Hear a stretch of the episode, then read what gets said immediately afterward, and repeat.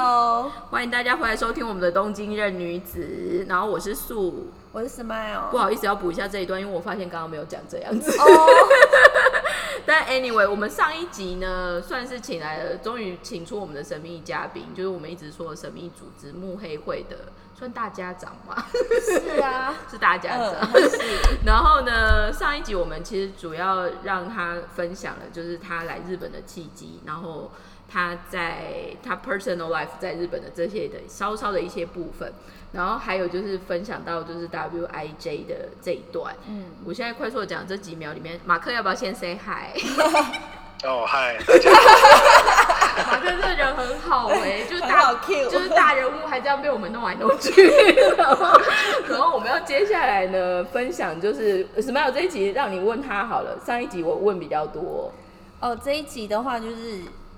现在的下一题，就是想要问一下，说你在日本也已经待了十二年了嘛？那就目前 cover 的这段时间也差不多要一年半了，你有没有看到什么你觉得是有趣的商业模式？疫情之后，你是说这这哦疫情之后吗？哦对，嗯，就是因为呃我我自己感感受比较深刻，因为就上一集有提到嘛，就是其实我在做的东西其实跟一些就是金融科技啦，或者是电子钱包那些有关系，嗯所以就是很明显的就是怎么讲，就是跟这些电子钱包或者是呃金融科技有关系的的一些服务，就是动得很快嘛。因为其实像大家就是你在日本久了，大家也都知道，其实日本是一个就是现金嗯。社会，嗯。那大家就就是基本对啊，说实话，其实在日本就说实话啦，你在日本其实用现金并没有什么太大的问题，其实不多。可是就是因为就是因为有了这个疫情，然后大家觉得说哦，好像你用手触碰金钱，它是不是一个那么卫生的一个行为，所以就慢慢的把就是很快，也不是慢慢很快的把大家推往了，譬如说用手机付费啦，用我们就是可这种技术付费，所以在我们这边看起来的话，就是这个这个趋势是会一直这样，一直会往这边走的，对。这一个我很有感的原因，是因为我是从一般来日本，我就刚好住在就是算日本东京里面的老区，就中央区。那这边其实有很有名的市集，就是当然什么三月这一块以外，其实就是竹地市场。嗯竹地市场那边其实基本上可以的话，我们一直以来都是只用现金的地方，就就算你可能批货，觉得但也有可能就是你先赊账这种也有。所以那个时候，其实，在讲所谓刚刚马克提到的那个电子支付，我感觉比较有真的动起来，反而是为了东京奥运，哦。因为那个时候有很多就是在说外国人的消费习惯本来现金就不会带那么多，嗯嗯。还有就是国外，不要说特别是中国，中国在过去大概五到十年，因为他们有支付宝，支付宝，然后 WeChat 这一类的支付，嗯。所以我我到我想一下，我大概是二零一一八，我二零一八年的时候，那时候去上海出差差点被整死，因为他们他们不能嗯。接受国外的信用卡，他们全部都只能用微信。对，就是连没有微信，连吃麦当劳都不能吃啊，很可怜。所以我会觉得电子支付这个东西到底是好还是不好的，这个东西我其实还是个问号啦。因为反而我在中国体验到的电子支付最有感的是，如果我不是中国人的话，嗯我好像在那边就不是人的感觉。马哥，你这个在日本有什么样的感觉吗？哦，没有，因为其实这个、这个、这个关于这些议题，其实我还写了蛮多文。对啊，就是没有，就是我觉得就是很，就是肯定简单的总归一下吧。就是嗯我刚刚之前提到嘛，因为其实日本跟中国为什么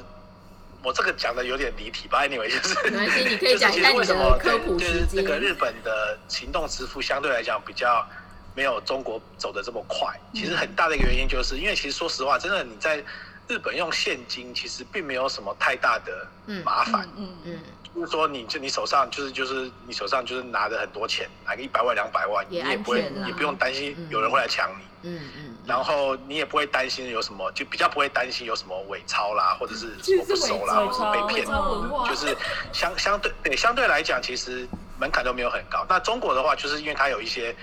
怎么讲 infrastructure 的问题嘛，就是可能它本来的信用卡就不是很流行。那可是问题是，就是在金钱的这些可能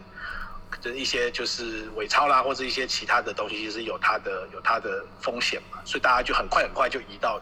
电子支付，就发现说哦，原来电子支付这么好用，所以他们就很快的就进步。那个就像你讲的，就是其实像这种支付的话，其实每一个国家每个国家都是非常的怎么讲，就是他们每个国家每个国家的特性嘛，所以就变成就是说，那下一步就是说，OK，那如果说我们有了这个电子钱包的话，外国人要怎么样去利用这个东西？这个其实就是外国人要怎么利用日本的电子钱包的这个课题，其实就是如果奥运其实如果是顺那如果是顺顺时进进行的话，其实我们那个时候应该是会有一些新的东西会出，对，让外国人更好使用的一些方式有出来。不过现在就是因为就是也是奥运跟就是疫情的关系，就比较。呃，priority 就比较没有那么高了。就是我们还是有在，我们都在都有在想这个东西，就是不只是说就是当地人好用。那其实电子钱包、电子支付的一个 suppose 的一个好处就是说，假设说我有一只手机，那我应该到哪里都可以用，这是一个非常理想的一个概念嘛。就是我也不用换钱或什么的。虽然这个其实就是我们在我们在想办法达到那个境界。对，我现在其实对于这种电子支付里面。我对于就是因为日本现在其实最舍得做 promotion 就是 PayPay，而且它给超高。哎，我有一个问题，因为我自己没有用，Smile 你有用吗？我是因为我前公司就是我们那时候他误入了中资嘛，对对对，误入中资公司，然后那时候我们都很常要加班，然后所以我们都会点那个外送，因为那时候还是在疫情期间，所以后来就是，然后我们公司几乎都中国人呐，所以我们就是我只能被迫用那个，可是我有下载，但是因为后来。充值很麻烦，就是加钱很麻烦，所以我觉得一旦就先放弃。那马克你自己有用佩佩吗？有啊有啊，我都有在用啊。基本上大概市面上有的我应该都用过。啊但是我我的意思说，因为至于你有可能是站在所谓的想要体验一下使用者心情的感觉，但是我的意思是说，如果身为单纯以一个纯消费者，你看佩佩你使用之后。比如说你是持续会想要用吗？因为我周遭很多日本是因为他们的那个 cashback 真的很惊人，很多，可是那个因为太多，你就会觉得哎呀细，就是想说要把你抓去卖吗？对之类的。所以你自己比如说看至少像佩佩这样子，你有什么想法吗？还是你就觉得没有差？还是贪小便宜是我没有，应应该是说这个其实就是呃。我觉得，尤其是在做这种支付的东西，就是就是买卖或者是就是付钱收钱的这种东西，这个行为其实是你其实很难很难，就是一天就把它改掉的。嗯，它一定是要很很长的时间要去熟悉嘛。那就是那其实像譬如说 PayPay 啦，或者一些现在比较新的公司，他们的他们的思考的方式其实是比较偏向新的公司嘛，就是说我要很快的要有一些成果。嗯，所以他们的逻辑就是说，OK，那我们就砸钱。对啊，我们就是想办法先把这个这个让大家可以开始用，然后再慢慢慢慢的让他们去习惯这个东西。所以其实我觉得日本他们现在 PayPay，哎，现在其实已经第第一就是什么第一波已经算是结束了。就现在因为 PayPay 要要跟 Line Pay 要合并了嘛，嗯，所以就是他们相对比起来的那个 Cashback 其实也没有像以前那么疯狂。可是我觉得还是会继续下去的，因为其实我比较好奇的是这个怎么来啊？你讲，我我觉得他让我觉得很厉害，就是说我虽然没有充值，我不能用，可是因为我有开账号嘛，那他之前他就会跟那个雅虎 Shopping 就是合作，一起。对，然后所以又等于是说我只要有开账号，我都没有使用他的那些就是 Cashless 的那些功能的话，我一样可以就是抽签抽奖，然后我有可能会中，譬如说他给你礼券，然后你就可以上雅虎。拍卖买东西，然后我就有抽到两千块过。对，就是对对，他们他们就一直送钱呐，对，一直送钱。你知道，我觉得这个很好玩，是因为我上个礼拜刚好去度假，我在跟我前辈聊这件事情，他就打死不用 PayPay 的，就是日本人。可是他很妙，是他是在 Global Company 工作过的人，所以说穿了，我就说那这么这么有优惠，因为我前辈又算某方面比较精打细算的，结果他就说我不想用，我说为什么？他说。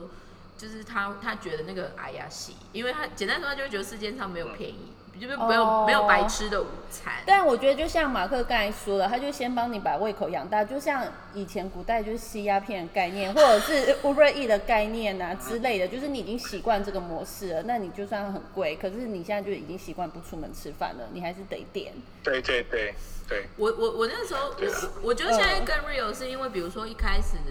我听支付宝，嗯。就是阿里巴巴的那个支付宝，他们一开始也是做非常多 promotion，、还嗯。是简单说，它就是扩充它的使用者跟消费者影响力。可是等 someday，简单说你没有它不行的话，它可能嗯突然要收你很高的手续费还是什么，你其实也不能怎么样，对啊，就是对啊对啊对啊就是要被抓去卖了。就是抽鸦片，抽鸦片的概念。所以反正我们对啊，就是应该讲说新新一代的网络的产业都是这样子搞的啊、嗯，就是就先铺是你说天盖地像。像亚马逊其实也是一样嘛，就是他虽然虽然他虽然可能没有，嗯就是说真的说给你一些回馈，可是，在早期的时候，他可能就讲说，OK，我就是就是我把我帮你就是免免运费或者什么的，他一定会给你一些优惠，让你觉得说，对哦，原来其实是比较方便的，然后用习惯之后，然后现在这么大了讲说，哎，好像没有也不行了，那那个时候他们也可以再慢慢调整他们的那个收我觉得这个费的架真的非常。很有感，是因为连竹地市场里面，我喜欢吃饭的那种就是百年鸡肉店，他唯一会收的就是佩佩，电子支付就是佩佩。嗯，我说不啊不啊，你会被抓去卖了你。But anyway，应该没有，因为对，因为 PayPay PayPay 就是它其实现在跟雅虎就是合作的很很深嘛，然后雅虎他们其实就是他们这种诶营业部队还蛮强的，嗯所以其实对，就是新的这个 PayPay 应该就是不只是在东京，它在日本很多地方都都都可以收，呃就是唯一可以收的电子钱包很多都只是就是 PayPay 这样子。我这次反正我我觉得这很有意思的是，我们那时候就在讨论，就是说，因为对于某些没有那么熟悉 PayPay 的，嗯。反而是因为他看到日本雅虎，就是顺畅他们等于算是很对对 co 对。partner 嘛，嗯嗯嗯所以他们某方面，哎、手扶都棒股的话，那应该不会骗我们吧？嗯 然后我就心想说，OK 哦，然后就 就是真让正义对，我们就看就是顺畅到底是天使还是恶魔，我们就只能继续看下去。但是 anyway，所以这边的话呢，我们另外反而是想要跟马克确认，呃，就是问的，就是说，因为相反的，你就是至于我们我们在日本看一些，就包括你自己擅长的电子支付的这样子的商业模式，应该算很有感嘛。那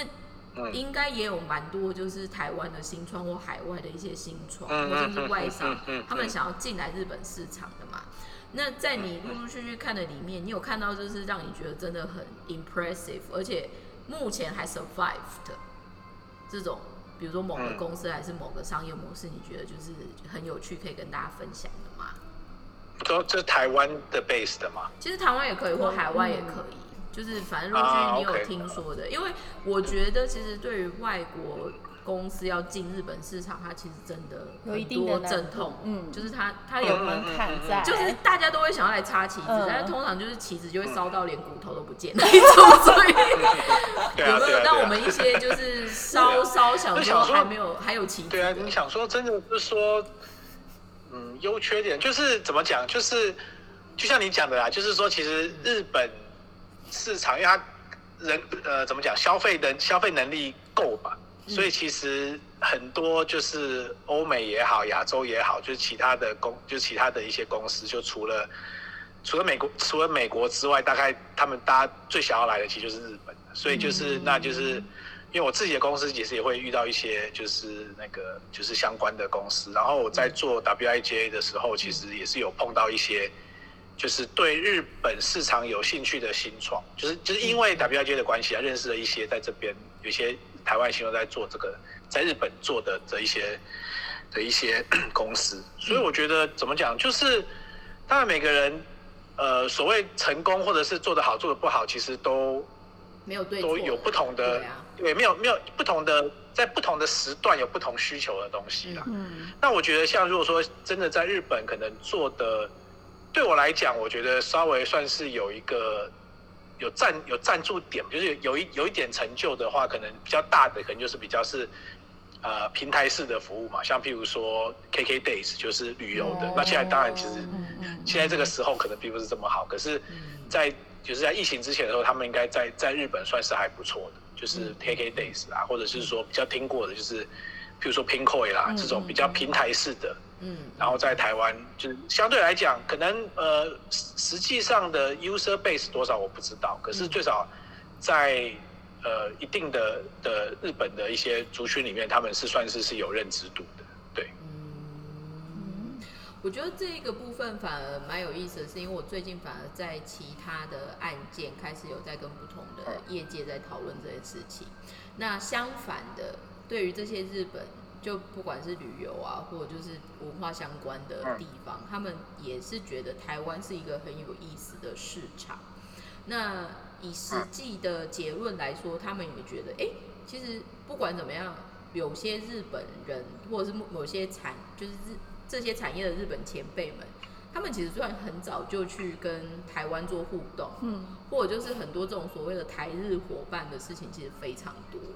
可是我们其实另外也在觉得有意思的说，好像都做没有很大，或者是没有做很久，嗯，或者就是除了日本跟台湾之外，也走不出去。所以这个东西以你就是平心静气来看，你觉得这方面的主要的差异点，或者就是说，哎、有一些稍稍可惜的部分，你会来跟我们分享一下吗？你你是说就是是以日本的企业走出去，还是是台湾的企业？我我觉得其实它两边我都可以讲，我只想确认一下，哪你想要你想要先听哪一边 我？我觉得我我觉得我们应该两边都讲，然后应该是说这种会双向的差异。然后，因为说简单来说很多例子，嗯但是所谓的 C 勾积累，我们说成功案例，其实意外的很少。嗯，所以这个部分我反而想要听听看，以你的经验值或看到的故事里面有什么特别有意思的吗？嗯，我觉得如果很快的做一个总结的话，就是在地化啦。你是说就是当海外在地进日本的就是时其实候吗？还是台湾来日本也是一样，嗯日本出去也是一样。他们嗯问题，我对我来讲啦，就是你要总刮成一个问题，就是在地化。那所谓的在地化，就是呃，跟他们跟他们的问题的切入的角度不太一样。嗯日本的问题，日本出去国外的问题，是因为日本的市场太特殊了，嗯所以他们为了要在日本市场生存的话，他们需要做一些，已经要做些很多，就是适合日本市场的决定。嗯那他们在日本市场做成功之后，他们要出去的话，他们第一个想法就是说，OK，我在日本成功的例子，我就 拿进拿去别的地方做。可是大家都知道，日本市场是非常非常特殊的，所以他们就会发现说，哦，原来在日本市场的这一套是行不通的。可是当他们了解这个，然后跟想要再改的中间的这个时间是很久的。对嗯日本出来是这样子嘛？那台湾其实我觉得也是，也是类似类似的情况，可他们的点就比较不一样。因为我觉得，呃，说实话啦，我觉得台湾的企业来日本的时候，通常会碰到两个问题，一个就是说，呃，可能就是行销，就是说你要怎么样让人家让知道你们，对，让人家知道你。因为其实我觉得，就像刚刚之前讲过嘛，就是像譬如说，就算是一个，就算是一个日本的日所谓的日本的企业，可是它的历史可能不是很久，或者它可能很新，嗯嗯嗯那日本人还是对它的信任感又不是很高嘛。就是就算是日本的，就佩佩类似佩佩这样子啊，就算是这样子的公司都已经信任感不是这么高了，那你就会你就可以想象一个。不止不见得一定要是台湾了，就是国外的一个新的公司想要进来日本，然后想要打出一个自己的名气，他们是要需要花多少的资源跟力气？嗯，那我觉得这个花资源这个力气的话，以台湾的角度来看，他们一开始可能没有想，就是会比想象中的难很多。嗯那嗯这个东西就会牵扯到，就是说，OK，那那你自己是不是真的有这个资源？呃，人才或者是财务的资源，真的可以去做这个东西？那其实我觉得我看到蛮多的，就是也不只是台湾嘛，就是其他公就是新创的公司进来日本的时候，他们那个地方就是有点嗯就是概就是一开始的概念不是这么的明确，然后他进来的时候才发现哦，好像不太对劲的那种感觉还蛮多的。我对这个稍稍有感的是，因为我刚好最近在跟我另外一个，他是专门做 outdoor 的嗯品牌的前辈。嗯。那其实讲到 outdoor 的服装类，就是布料的话，其实台湾非常有名。嗯。然后因为这样子的机会，其实简单来说，他们也有一个就是台湾厂商，然后很想要打日本这一块，因为日本毕竟它四季分明，它从哦。冬季运动、夏季运动很多可以做的。嗯嗯。那再加上它的简单来说就距离比较近嘛，所以可能那一个 maker 他们就有社内的判断说，那我要在日本弄一个办公室。哦，可是后来我觉得很好玩的就是说，他这么想要攻日本，可是他找的人上面的主管说，哦，我们这个人会日文。可是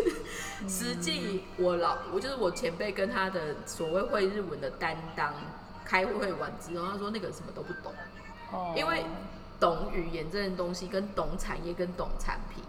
它是完全不一样的世界。嗯嗯那台湾一直以来都觉得好像跟日本很近，很喜欢日本干嘛？可是反而在语言或者是社会文化的了解的这一块，我必须说某方面台资企业比中资企业是不认真的，因为反而中国企业现在会那么容易进来插这些旗子。某部分我觉得他们的确是有下功夫在这个上面，不管是用骗的还是怎么样啦。对，但至少会挂一个就是日本人出来。所以相反，比如说马克，我想问你的说，比如说真的这些新创公司或者就是新的海外的人，他想要来日本找机会的时候，因为毕竟就回到你们说的，就是 WIC 它本身也不是一个盈利组织还是怎么样嘛。跟我相反的就是说，当他们说，哎、我们想要进这个市场。比如说我们要找人，或者是我们想要做一个事业发展，我知道 WIJ 没有办法直接帮他们，可是目前以你所知，你知道在日本有什么样的组织，或者是什么样的人，其实是有在经营这一块的吗？因为我其实后来发现他们很多卡在很喜欢进日本的时候，就是说我先找在日本的台湾人，嗯，嗯嗯嗯。嗯嗯嗯嗯，对，因为可能就是不同的，就是以一个比较组织性的，我觉得好像没有。可是那个就是是叫什么？是 Jetro 吗？还是是有一个是专门是在应该是说日本 Jetro 吗？日本 local 叫 Jetro，然后它就是辅啊助，简单说它就是辅助在日企业跟外面的接口。哦但是相反的，嗯当海外要进来的时候，因为我最近刚好有其他案件，我想要 approach Jetro 在谈一些嗯包括 MA 的案子还是怎么样的时候啊，，JTRO 给我感觉它反而就是没有办法对应。简单来说，就是当你在做真正的 new business development，或者是你要去打一个市场的时候，这个东西其实哦。没什么人在做，对对对啊，因为他需对啊，要应该太多的经验值。嗯，对，所以这个对啊，应该是说就是 没有他我我自己做。这个我想要讲的就是说，对，其实他们这样政府的他们能够帮忙的，其实就只是说，OK，你想要建立办公室，他们帮你建立办公室。可是就是产业里面每个比较 specific 的东西的话，嗯还是需要目前比较没有一个有组织性的，你还是需要借由可能之前业界有的 connection 或是一些 referral 去做。那这个的话，当然就是怎么讲，就是就是素质的 参差，就是你要 要自己要去判断。这我觉得不过很感的就是这真的蛮有对对，很难呐、嗯对啊，就是，可是这个其实我觉得这个是你进，我觉得这个也就是有稍微牵扯到说我想要讲的下一点，就是说，因为我觉得你说日本刚刚有问过嘛，就是说嗯。台湾企业进来找人才需要注意的东西嗯就是什么？因为我刚好就是昨天还是前天跟嗯。有一个朋友聊到这个相关的类一个一个一个一个一个一个就是课一个一个话题吧，嗯嗯。那其实我们的结论就是说，就是第一个你要，呃，我觉得很简单的，就是逻辑逻辑上来讲，就是台湾的企业如果真的想要进日本市场的话，嗯。他们就是要有觉悟，他们的他们富人的薪水是要是最少是要日本市场的水平。平均值以上。嗯。哦，那我觉得这个东西的话，其实大家其实怎么讲，就是尤其是如果说公大家的那个就是在台湾的公司，他们的市场一直是在台湾的话，他们可能对这个是非常非常没有没有感的，嗯就是说到底它这个 gap 是有多多大。嗯那当然啦，就是说大家都会是想要呃，都会是想要就是说能够在人人人力资源的的花费上面能够能够减少一点是最好的。大家大家大家都有这样想，可是往另外一个方向想的话，就是因为我觉得大家就是很多的台台湾台湾的企业没有想到这一点，就是说，因为你在日本是一个算是相对来讲比较国际的市场，那在国际的市场一定会有很多其他的公司，也许不是跟你是直接的竞争者，它可是要其他很多其他的公司，他们也想要进来日本，他们也需要这种人才。那所以你在你要进日本市场的话，你需要去跟人家就是怎么讲，跟人家就是就是进要拿人才的话，并不是说哦，因为我找一个台湾人会讲英文的话，他就是是一个台湾人的一个想象中的一个薪薪资水准，不是，他是一个在日本的社会里面的一个国际人才里面会中文跟会日文的一个人才的水准，所以就变成就是说，在这个地方，我觉得大就是如果说是想要进日本。呃，台湾台湾企业想要去日本的话，这个东西可能要再多了解一下，就是人力资源的市场是怎么样运作的，我觉得会比较好。这个我想要多补充一下，因为其实我的产业我算纺织产业嘛，纺织产业其实是在大概七八零年代，嗯台湾包括就是经济部或国贸局，他们算很有系统的，一直在说服台商往外出走。嗯可是相反的，因为我们就是劳力密集的产业，所以他们在提供所谓往外走的概念，通常都是在往怎么样跟 cost down。嗯所以我后来发现，其实台湾所谓的辅佐厂商往外走的体系，都太容易卡在怎么样去 cost down 跟找便宜的人。嗯那这个东西其实就回到马克刚刚讲的很 real，就是说不不是说一个棋赛是怎么样，可是当你今天是要去一个高度开发的国家，嗯跟你是一个未开发的国家，你的整个 mindset 是完全不一样的。那还有再来就是说。我我觉得这个某方面日本人也有这个坏习惯，因为我也听很多日本人，比如说他们想要去打美国市场或打德国市场，还是打法巴黎好了，嗯他们就是想要找 local 的日本人。哦，所以，嗯，我我觉得 maybe 亚洲里面普遍都会有一个就是人情土情还是什么的，这是先第一我个。我觉得这个我想要补充的是，我觉得这些 local 的厂商他们想要进来日本，然后先找可能上面一点的人是找台湾，就跟自己是一样国籍的人。我觉得最主要的原因是，好 management，对他们可能也不会说当地的语言，那他当然只能找当地会说台湾的人，然后他才可以去跟他沟通。可是我这就是没办法的事情啊！你要我老板说日文，他就不会、啊。没有。可是我在想，会不会是嗯应该区分成？对对对，就是两块。我我觉得应该要嗯在，我我不知道这个概念对不对，嗯但是如果是我自己想，或者是我建议我的客人的话，我会把它区分成嗯如果单纯只是为了要去解决企业主在语言或文化上面的理解，你可以请一个比较像特助，就 special 的，你知道，就是有点像特助，secretary 还对是这种。嗯但是你说真的要做市场 BD，或者就是你要去 build out 整个 business unit、嗯 BU 的概念的话。那某方面就要回到马克说的，他可能真的是专业经理人。嗯嗯嗯那如果是好一点的专业经理人，他的薪水绝对不会低的。对，但是这个其实很 real 的是，至少我自己会来日本的契机是，因为当时候找我的那个公司，他想要找的条件，日本人他请不起，哦，所以相反的，其实对于我们这些外国人才很有点忧伤的，就是因为你就是便宜、啊。听，嗯，就跟他本国人比起来的话，所以这、嗯这个的东西的好与坏，我觉得蛮有意思的啦。嗯就但是，呃，马克现在实际说的就是说，比如说真的在新创产业，或者就是某方面，他真的是更往世界等级想要挑战的话，人才的这个概念，我觉得可能真的普遍亚洲人真的有比较弱哎、就是你你要教育老板，像我现在就是有点在偷偷做这件事情。我们某对。方面像我我是觉得，如果你真的到中高阶的话，嗯。因为我觉得至少比如说我们现在在慕黑会或者是 WIJ 听到一些人，其实蛮多人都会算是中高阶嗯的 player 这样。那我反而这边想要建议马克说，你们那种中高阶的人才，三不五时应该要放出来，就是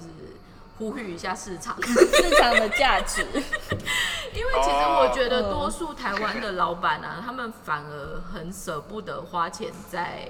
中高阶的人才上面。可是其实中高阶最该花的原因是，他也不是上面的肥猫，可是他又可以帮你照顾下面那些搞不清楚状况的人。而且他还可以扛业绩，有一些更厉害的，他还可以帮你扛业绩。其实我真的觉得三四十岁的人最好用。对啊，重点是手上通常有家人会被，就是家人在手上，你就会忍住，然后什么都会做那一种。有人质。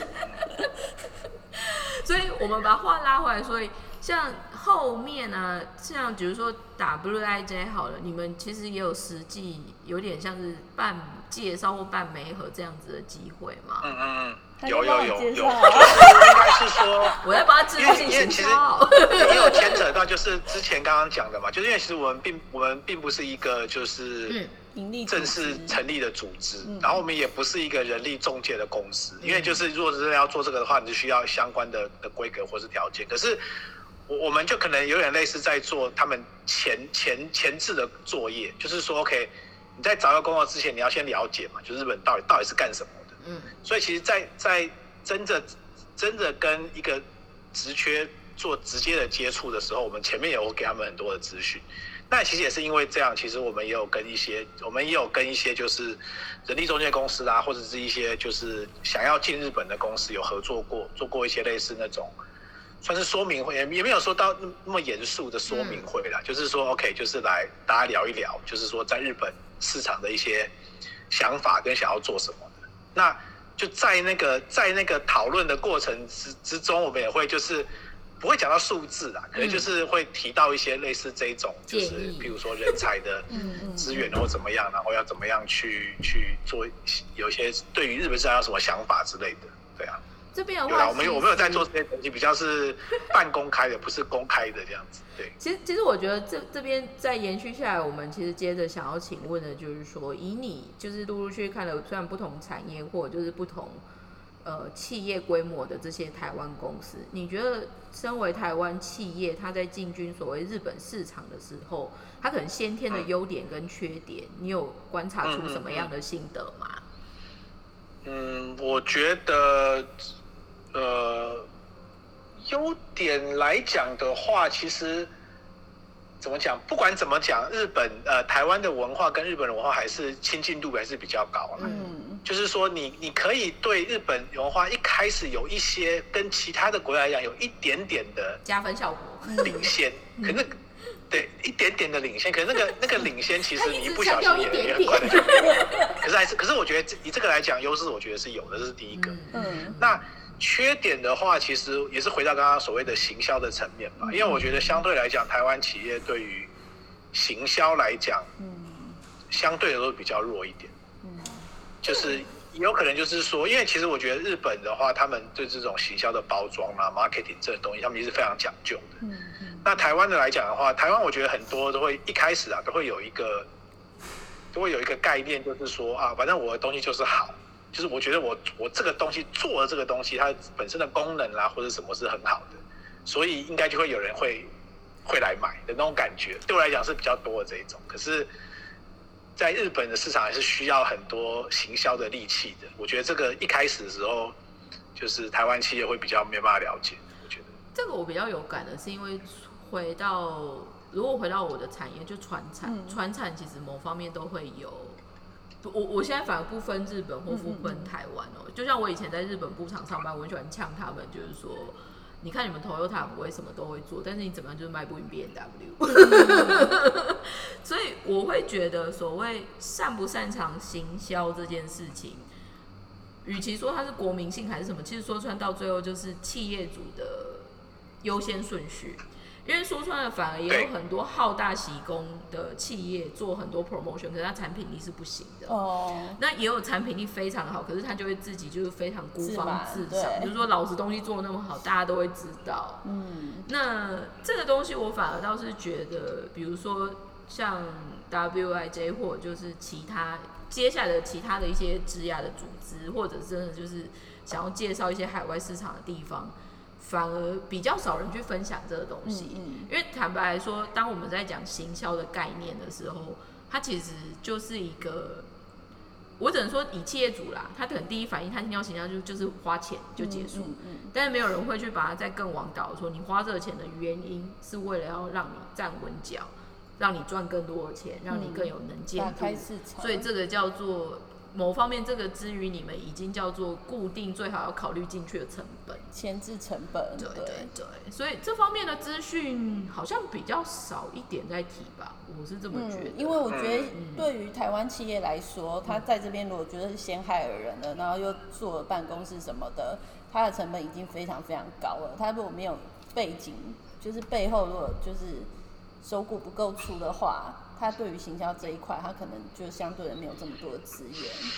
但是我真的觉得，你都人都要到国外了，你手骨不够粗，真的不要 不要不要轻易的把脚踩进来。对啊，所以其实我我我是觉得蛮特别的啦，因为坦白说，打海外市场本来就是最辛苦的。那你没有一定的觉悟，跟没有一定的资源，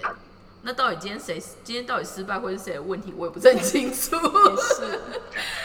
这样应该应该就是刚刚之前提到嘛，就是因为其实假设说好，就是我觉得就是怎么讲，就是一些国外的企业来日本，他们就是对于这种呃进入市场的成本，他们估的就是就是跟现实差很多，其实就是这样子嘛。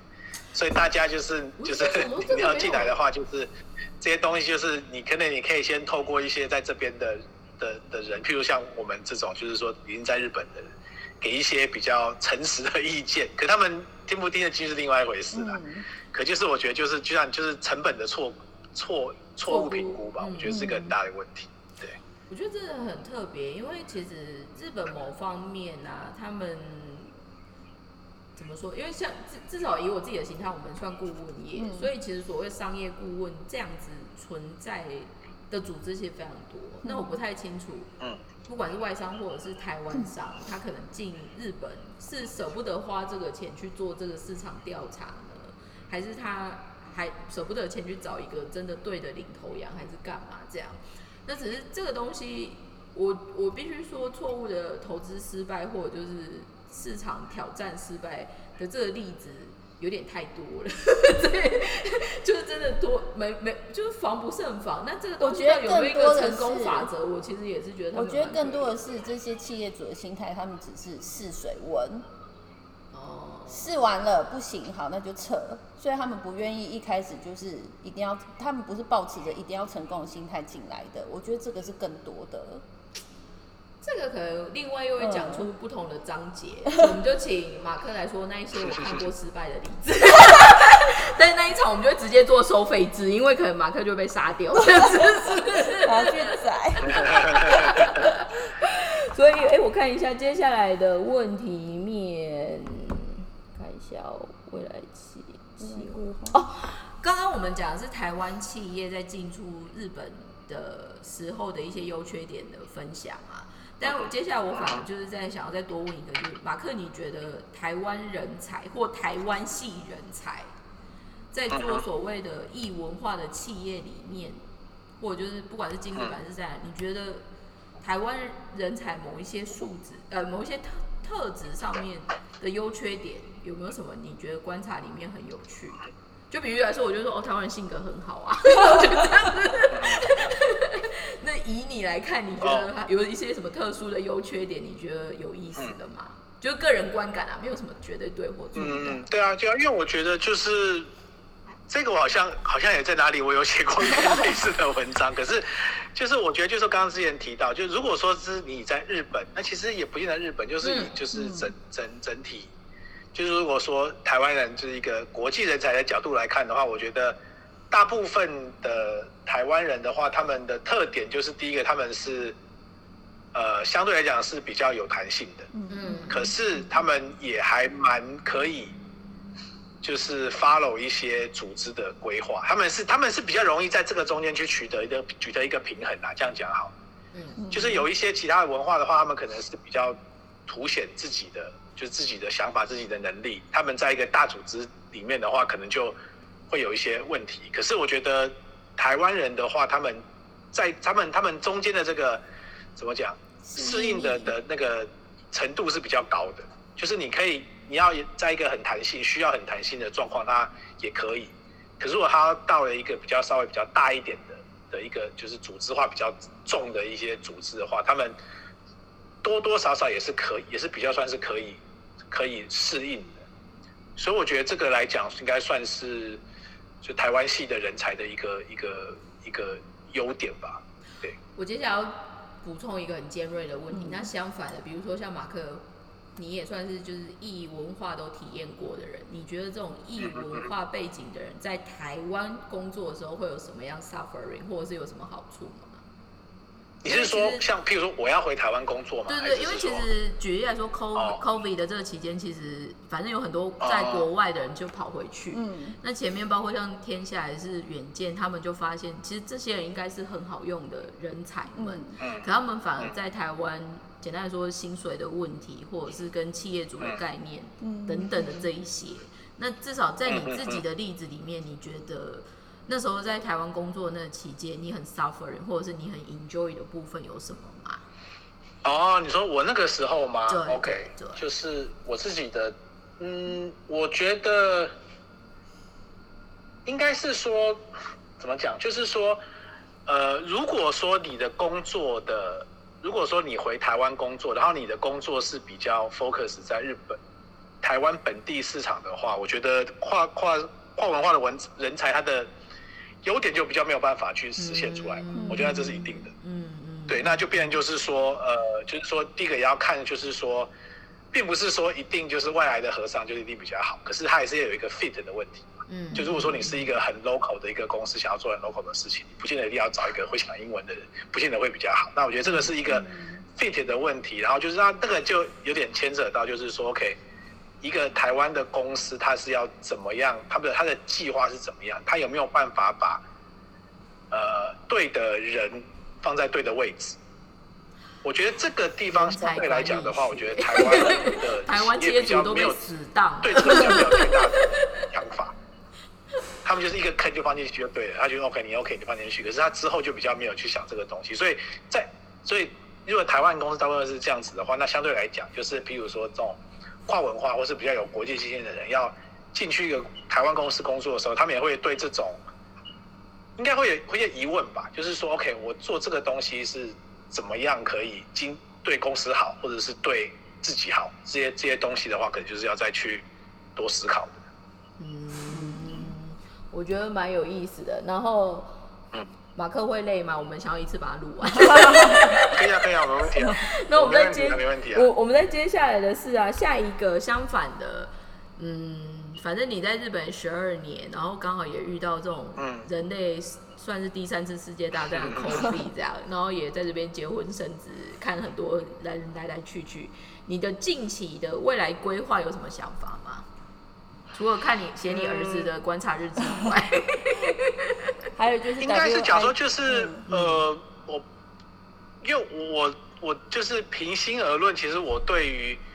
我的事业心其实没有那么重。哎对那我想要做的就是我还就是我蛮好奇你想我喜欢做我喜欢的事情。我我我有问你哦，这样问可能不是很礼貌什么，但是你对于你自己 career 上面，你还会有什么突破很性的很嗯 ambitious 的未来规划？比如说你要做什么什么，就是你知道 depart 就是 head of somewhere、嗯 是什么之类的对对吗？对对对你还好吗？对，就是其实我对我对我对那个就是那个叫什么 title，就是那个你要什么嗯嗯做什么位置，其实我的我的欲，我对那边的的没有什么很大的欲望，或者想要做什么。我我比较喜我对我发现呐、这几年来讲，我发现在日本这或者在工作这几年，我发现就是对我来讲，我觉得什么东西有趣才是对我来讲是比较有吸引力的。嗯就譬如说，OK，我现在在做，我现在这工作的的的内容是帮，等于说是我拿日本的技术帮外国厂商打日本市场，这个东西我觉得是很有趣的。嗯，然后，呃，你又也可以，然后它也不是一个就是 repeat 的工作嘛，因为它一定一定一定一定会有新的公司想要跟我们做事，然后我们有新的技术，所以它这个东西不不会是一个 routine 的东西，所以以这个角度来讲，我觉得还还还蛮有趣的，我想要继续做。那那其实另外一部分就是像 WIJ 或是木 A 会，对我来讲的话，就是对我来讲有趣的点在于，就是说，哎，我可以认识就是在这边很多不同背景工作的不同的人，然后听他们的故事，或者像聊聊天，或者是知道一些新的资讯，对我来讲是很有趣的。然后其实对我来讲啦，它也是一个很很有效率的方法，就是利用那个 WIJ 或利用不会回去认识新朋友，是一个很有效率的方法。所以我也是想要再继续做下去。然后那家里的话，其实就是就是小孩嘛，就是我其实对一些教育的一些课题还蛮有兴趣，所以就是也是就是看小孩。所以怎么讲，就是未来规划的话，其实应该如果没有什么太大的变动的话，我觉得就是我就是会一直就是朝这这几个方向一直一直做下去这样子。那至于你啊，继续住在日本，或甚至于就是在这边退休还干嘛，会是一个选择吗？因为举例来说，嗯我们周遭也有一些朋友，反而是直接就拿永居权了嘛。嗯嗯嗯，对，那当当然也是说对啊我觉得，你拿永居权还是可以去 somewhere 嘛，嗯但是还有些人反而是拿了永居权，他等于是更名正言顺，可以在这边，他也没有特别想要再去其他国家。那至于你，你有嗯对日本对于你，你觉得会是个什么样的居所呢？嗯，对啊，这个还这个也还蛮有趣的，就是 我我没有特别想过，嗯我觉得也也有可能就因为就是我就是算如果说我现在四现在四十岁嘛，大概其实我大概很很在把我的目前到现在的人生，大概我是三分之一待在台湾，三分之一待在加拿大，三分之一在日本，嗯嗯所以嗯对我来讲怎么讲，呃，没有一个什么特别的偏好，就是说哦，假如比如说我想要就是退休，我想要住哪里，我我现在还没有那个概念。我我在在日本的话，我就会想说，OK，反正我现在做的东西，我在日本我能做的东西是有趣的，然后我还可以待在这边，那我就待在这边。可是如果有一天 突然发现没有去的话，我可能就会，譬如说去台湾啊，或者是回加拿大都有可能。对，可是应该，然后其实我，然后我对去新的国家其实也没有什么太大的排斥？兴趣。哦，没有没有兴呃，趣。对，我觉得对不排嗯不排斥，可是其实也没有太大的兴趣，就是说哦，我我没有想过说哦，接下来我一定要去法国或者去欧洲，没有特别想，就是说哦如果说有有有些有趣的事情的话，我可以试看看，可是我也没有特别的想法，这样子，对，就是随随遇而安吧，我觉得。这一个呢，反而我们想要串到跟下一个的最后一个问题，因为其实你某方面就是身在跨文化育儿的这一个角色嘛。那举例来说好了，像像我们在台湾或者是很多亚洲父母，就举例说像你，我不太清楚你们家是不是也一样，但是我听我其他的朋友，比如说他在日本念书，日本长大，或者是在美国念书，美国长大的原因，通常反而是家里的长辈觉得那样子的教育环境比较适合。嗯嗯嗯，那像你的话，你觉得你会也是会，比如说为了 concern 到你小朋友的教育，所以你会考虑说，比如说回加拿大比较轻松自在吗？还是怎么样呢？你觉得呢？嗯，因为加拿应大的该是孩子还蛮多人都说很不错的耶，所以小孩应该本身也很开心吧？对啊，你觉得呢？对，应该是讲说，其实就是当然就是以一个比较，呃，怎么讲，就是你要把就是譬如说日本的一个学制，或者是加拿大的一个学制，或台湾的一个学制，嗯做一个比较笼统的嗯分析的话，当然就每个每个人会有每一个不同的的一些优缺点嘛。可是嗯。像我的话，我会变变就是说，其实因为我小孩现在大概七岁了嘛，大概就是在这几年我看到，就是说，其实，在这种大的框架下面，里面其实也有很多是，应该这几年吧，我觉得就是，其实，在日本也好，在台湾也好，在加拿大应该也是一样，就是他们有一些这种比较个别的选择开始出现，就是说，譬如说，哦，我可能呃，在日本可能一般人是，譬如说是一定要上就是日本学制的学校，可是没有，他可能其实有有国际学校啦，或者有一些其他的一些算是另类的教育的，其实慢慢慢慢有些出来，所以我觉得其实呃。目前来讲说，哦，就是为了一个国家的教育比较好，送他过去。我觉得目前还没有这个想法。那我们我现在的做法就是说，OK，在日本里面或在东京里面的选择这个里面挑了一个最适合他的方式去去让他去嗯受教育的这种感觉。对那是国际学校嘛？他小朋友应该是国际学校吧？嗯，对，就是现在是是以英文为主的啦，嗯对啊，因为其实像我跟我太太都不是日本人嘛，然后嗯嗯我们我们自己是觉得说，其实我我们自己的想法是说，其实小孩子其实没有什么太大的差别，因为他们学的很快嘛。对，嗯我觉得他们其实到哪里都融然后可是爸妈很累，爸妈如果对要去走对付对付老师学校这一块他很累吗们有很多？事情需要我们去弄的，嗯想说为为了为了爸妈的，为了爸妈，为为为了我我为为了为了我跟跟我太太说，我们决定就是 就是就是不走不走那个日本的学制这样子，对。因为我我之我之前反而有一个朋友很好玩，他是反而是故意小学到小学前是在日本嗯。念，他们家的 plan 是这样，嗯。就是小学前让他女儿在日本念，可是反而国高中之后大学就让他去加拿大，嗯。然后原因是因为他反而觉得在就是小学前其实就是养成身为一个人最基本的礼仪教育、国民嗯教育的这个，他他们父母亲反而觉得日本的这一套有这一个框架，其实你之后再加什么都比较好嗯这样。嗯那嗯嗯嗯，现在比较特殊，是因为你小朋友，你小朋友应该算幼稚园对吧？国小一年级，，我现在已经小一了。小一，所以他小一也就开始念的是国际学校。对对对你会，考虑让他去念个两三年是日本学校吗？我觉得对我来讲，我觉得还好哎，因为就是嗯呃，当然你人格的设定，就是你要怎么样去让小孩子，就是就是建立自己的人格是很重要。嗯然后，可是我会觉得反而是，就是与其是学校，我觉得就是家庭教育是比较稍微比较重要的。嗯就是它的占的比例会比较高了。那所以就是，所以相反的讲起来，如果对人格的设定，其实或者是这种相对的东西，只要家里有一定的把持的话，其实我觉得到哪里都一样。对就是要很有某方面，就是有那个时间、有那个力气可以关注在小朋友上面的人。对了，或者就是说，因为有对我对我来讲，我也是有兴趣啦。对这个东西，其实就是我刚刚之前，就是刚刚之前然后我们旁边这些阿姨都会看马克菲斯。我在台湾，就是我 我有经过台湾的教育，我有经过加拿大教育、美国的教育。但日本的话，比较没有亲身体验过，可是朋友很多听过，嗯，所以我自己就会有一个自己的怎么讲，自己的想法，然后想要借由我小孩子去实践，当做是一个实实实实验品的感觉，这样子。对对对。那我想要再多问一种，因为举例来说，你知道像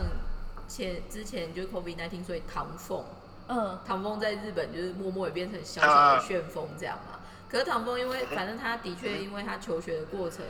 有一些状况，所以简单说他有一段已经开始就没有自学学校这件事对情。你对对对自学的这个概念，你觉得怎么样？你说你说有没有学校这个东西吗？对啊，还是说对啊，因为他到后面其实没有没有特别嗯采用学校这个体制的嘛。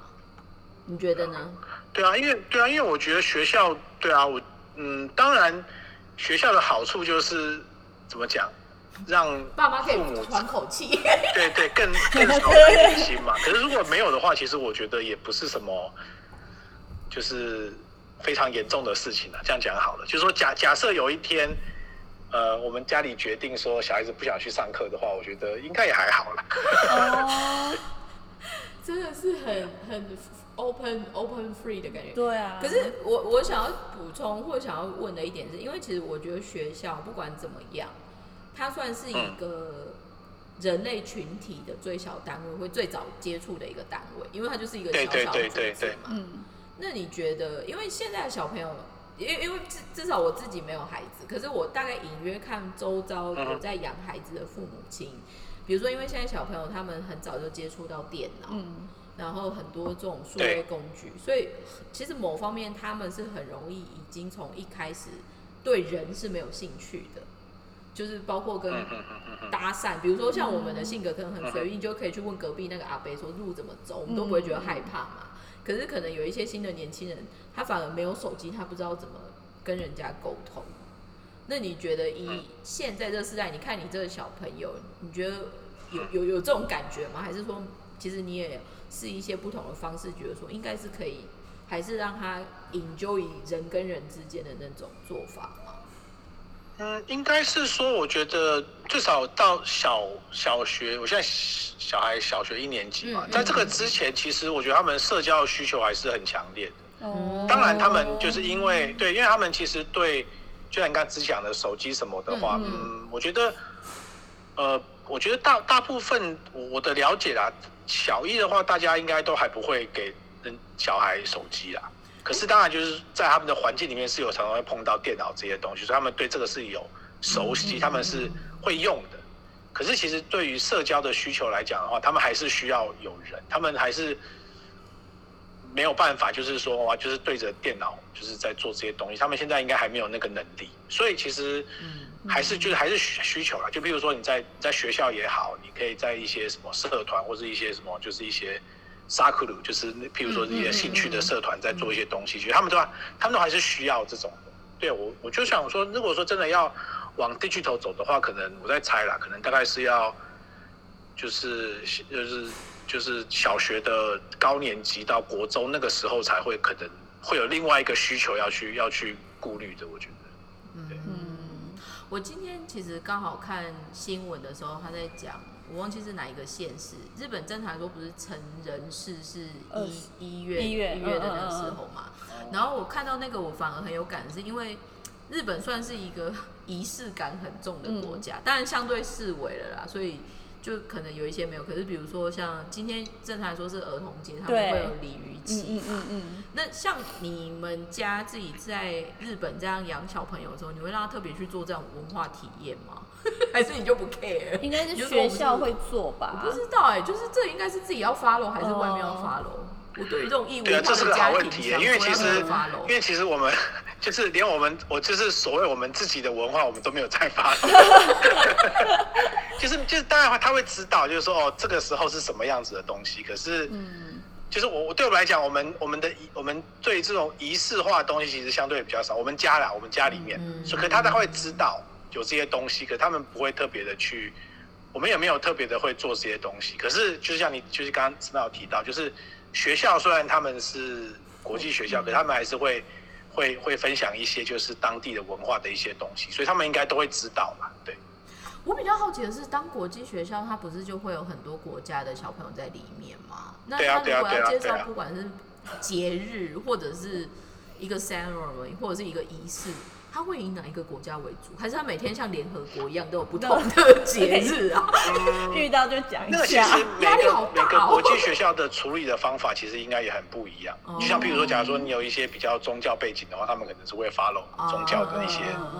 一些就是节假日之类的。那像我们的学校的话，就是相对来讲比较 open，然后我们里面的国籍也是很分散的。所以说实话，我好像其实并没有特别。听到我们的学校会特别的，就是以一个学校的角度啦，嗯，他们会特别的 promote 什么节节日是不会，可是他们其实还蛮鼓励，就是说同学或者是说，嗯，一些就是他们自己可以去怎么讲，就是分享自己的文化，嗯的这种的东西他们是有的，可他们并不是说一个很自私的这样子，对。因为我之前忘记看过哪一个部落客，他蛮好玩，他那时候好像老公刚好被派去杜拜。然后他们杜拜的国际学校就办，有点像是校庆。嗯，他们校庆那时候反而是邀请，因为你知道，就各个国家的人嘛，所以就邀请各国国家的妈妈去摆摊位，介绍卖中国料理。对对对对对，类类似那种感觉的。对，然后那一个妈妈因为是台湾人，她就在那边卖臭豆腐。然后就是就是，我说，所以你小朋友的那种学校也会有这种路数吗？这样好像也蛮好玩的耶。有啊有啊，因为呃疫情前的话，其实我们学校会办一些，就是每一年吧，就是会有一些，就是就是类似就是呃帮忙的，就是家就是家长他们会办，就是可能说这一年是什么国家，这年是什么国家，我每每一年会有一个不同国家的一个分享会，会有会有这种类似的。这还蛮好玩的，所以呢，我们家拉拉渣渣呢，这一次跟马克的聊天其实也差不多，反而就是马克这次来跟我们玩耍的时候，有觉得我们这个频道有什么有意思，或者是 批评指教点？我不敢，不敢批评，没有就觉得就很有趣啊。虽然然后就是基本上就是我还对这种怎么讲？有机会的话，也也想要再多分享一些这种。哦，可能就会有别集。比如说，我们我们想一个有机会可以，如果说如果说那个什么收收视率就是什么，就是收视率不错的话，有机会可以再来。或者说马马克，你目前就是接受这样子 podcast 的访问多吗？除了我们这边之外，应该还有上次的。没有哎，就是呃，就是之前就啊，就是你们就是。Smile 跟素，你们其实之前也有跟就是一个朋友嘛，就是那个 Jo Jo Josephine 他们有，嗯，就是有有被他们访被他访问嘛。那我也是只有一次吧，就是有被他访问过，其他也也就没有特别的对。所以他在其他的地方出现。所以他是他是他现在是自己在开房，开房 house 狂开。但 是因为他因为他的风格跟什么，我觉得他其实非常适合做生意，可是他某方面又很喜欢文字，所以就是也是就是都看加减利用。今天我们就是非常谢谢大人物，就是马克来上我们的节目这样子。分享蛮多的，对啊都有聊到。所以我们 hashtag 就尽量乱下，然后如果大家就是想要认识马克，或者是想要多聊一点，一样，我们再说一次，你可以上 Facebook、Google 木黑会，对，因为申请慕黑会入入入团的话，好像也是马克他们要他审核核他本人，对啊，我审核，我审核，所以，所以你可以。，你可以在备注的时候说，其实我是想要认识马克本人，我想他就会引导你去对的地方。没错，没错，没错。对啊，所以今天谢谢马克跟我们一起录完这一集，希望大家再见喽，谢谢拜拜，拜拜。拜拜。